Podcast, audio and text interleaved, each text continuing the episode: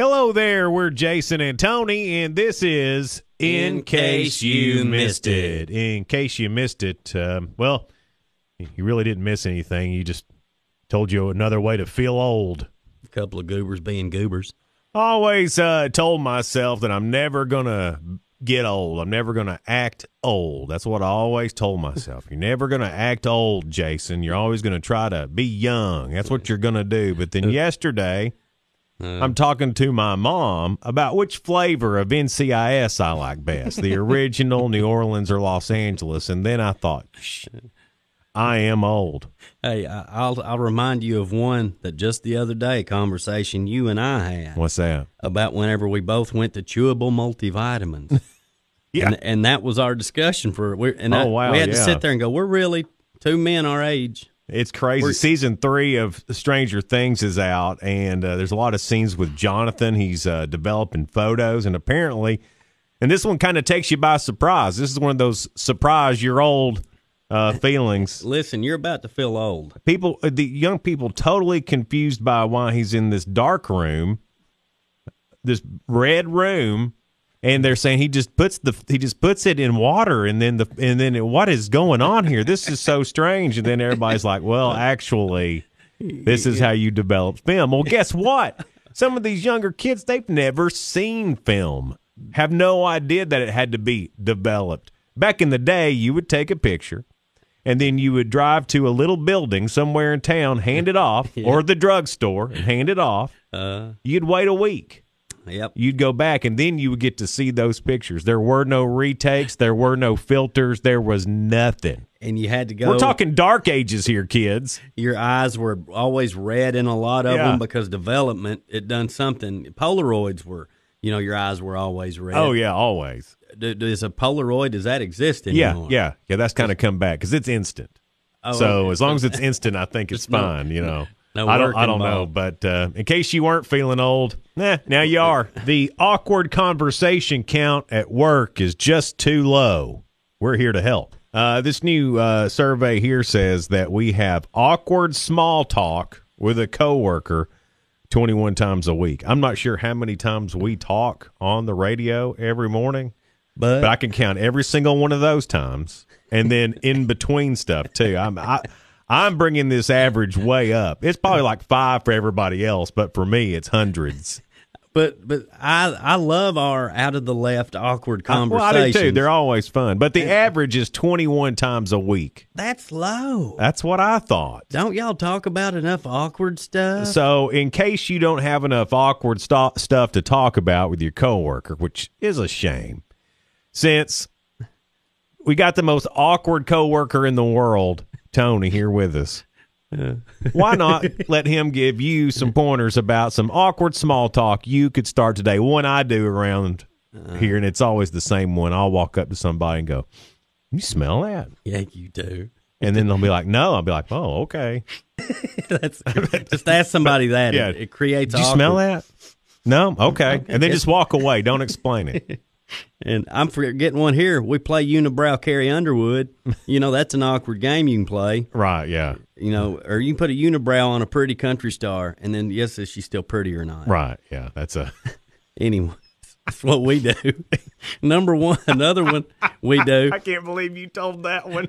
We do digestive habits. We bring that up about, I don't know, how many times in a day. I have no idea. Foot and toe problems, which granted, I'm the one who normally brings that up. That's true. But Jason won't even look if I turn the computer around and say, "Look, man, look at this, nasty. Look at this bunion on this toe." No, that Dr. Pimple Popper thing. No way. You can watch. His Pop-Tart about to toss cookies. All right, another one we strange back hair and boil problems, and I know that we're not the only men that do that. Like, hey, bro, dude, look at this, look at man. This. Is that ingrown or is that a bowl? And there's a hair coming out of it. That's awkward. All right, there you go. And that last one, and I love playing this. Ask people to give you reasons other than being cousins. How come Daisy never dated Bo or Luke? This one old boy, he ruined it for everybody. Way to go, goober. You're right, man. This guy's a jerk. Moron.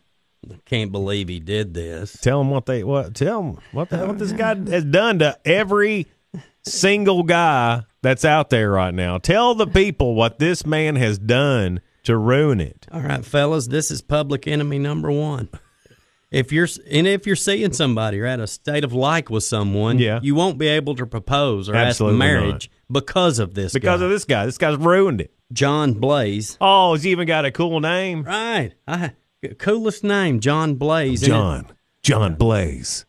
Well, John was smitten by his sweet girlfriend, so he took her on a bike ride. Oh. And the bike ride that they went on seemed a little bit long. It was 16 miles. Oh, my gosh. Riding. What's he doing? Right. I'm sure he, just enjoyed the day. She was clueless. And then when John got done with the end of their beautiful bike ride, the route they went on spelt, "Will you marry me?" So he brought it up on his little biking app there, and it showed the route, and it said, "Will you marry me?" It says it. He spelt it in their bike route. Oh, man, it puts a bar that high. Oh, my gosh. Well, look what John. He's done to men everywhere. There's no way you can live up to that. I couldn't ride the bike in a straight line for 16 miles. And then this cat goes and proposes like that. Well, good luck to you, John, and your merriment and your happiness. Blaze. John Blaze. It's a lot of work for something that ends up failing 50% of the time, but whatever, John Blaze. Blew the curb. Tony had a new story for you today, a brand new Tony Tales. Here you go. And now, Tony Tales with Tony. Once upon a time, a man saw a shooting star, so he could wish to have anything in the world he wanted. Well, the man said, "I wish there was no more Walmarts." All of a sudden, poof, all the Walmarts was gone. It was going good till he got to town. Then there was rioting, mostly because Dollar General didn't sell tires, oil changes, or rotisserie chickens. People went crazy. They started starving and had to eat dog food. After the dry dog food was gone, they ate moist dog food. Eventually, people stopped shaking hands. They started sniffing butts. People were in the streets licking themselves, getting hit by cars. You couldn't throw a ball without somebody chasing it. Women started having puppies. And then the man saw another star and yelled, "I made a mistake. Please, send back the Walmarts so my coworker Jason will stop riding my leg." Here's Tony's word of the day. They're going to want me at the newspaper with smart ones like these. And now, to expand your vocabulary, Jason and Tony present Tony's word of the day. Alabamastan. Alabamastan is a place in the Middle East that holds the most championships at camel stomach tossing, and the goats walk around pretty nervous.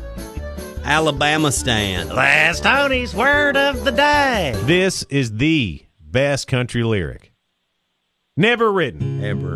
And now, Jason and Tony present the best country music lyrics that were never written. Your snuggling may get rejected if you ask a woman if something looks infected.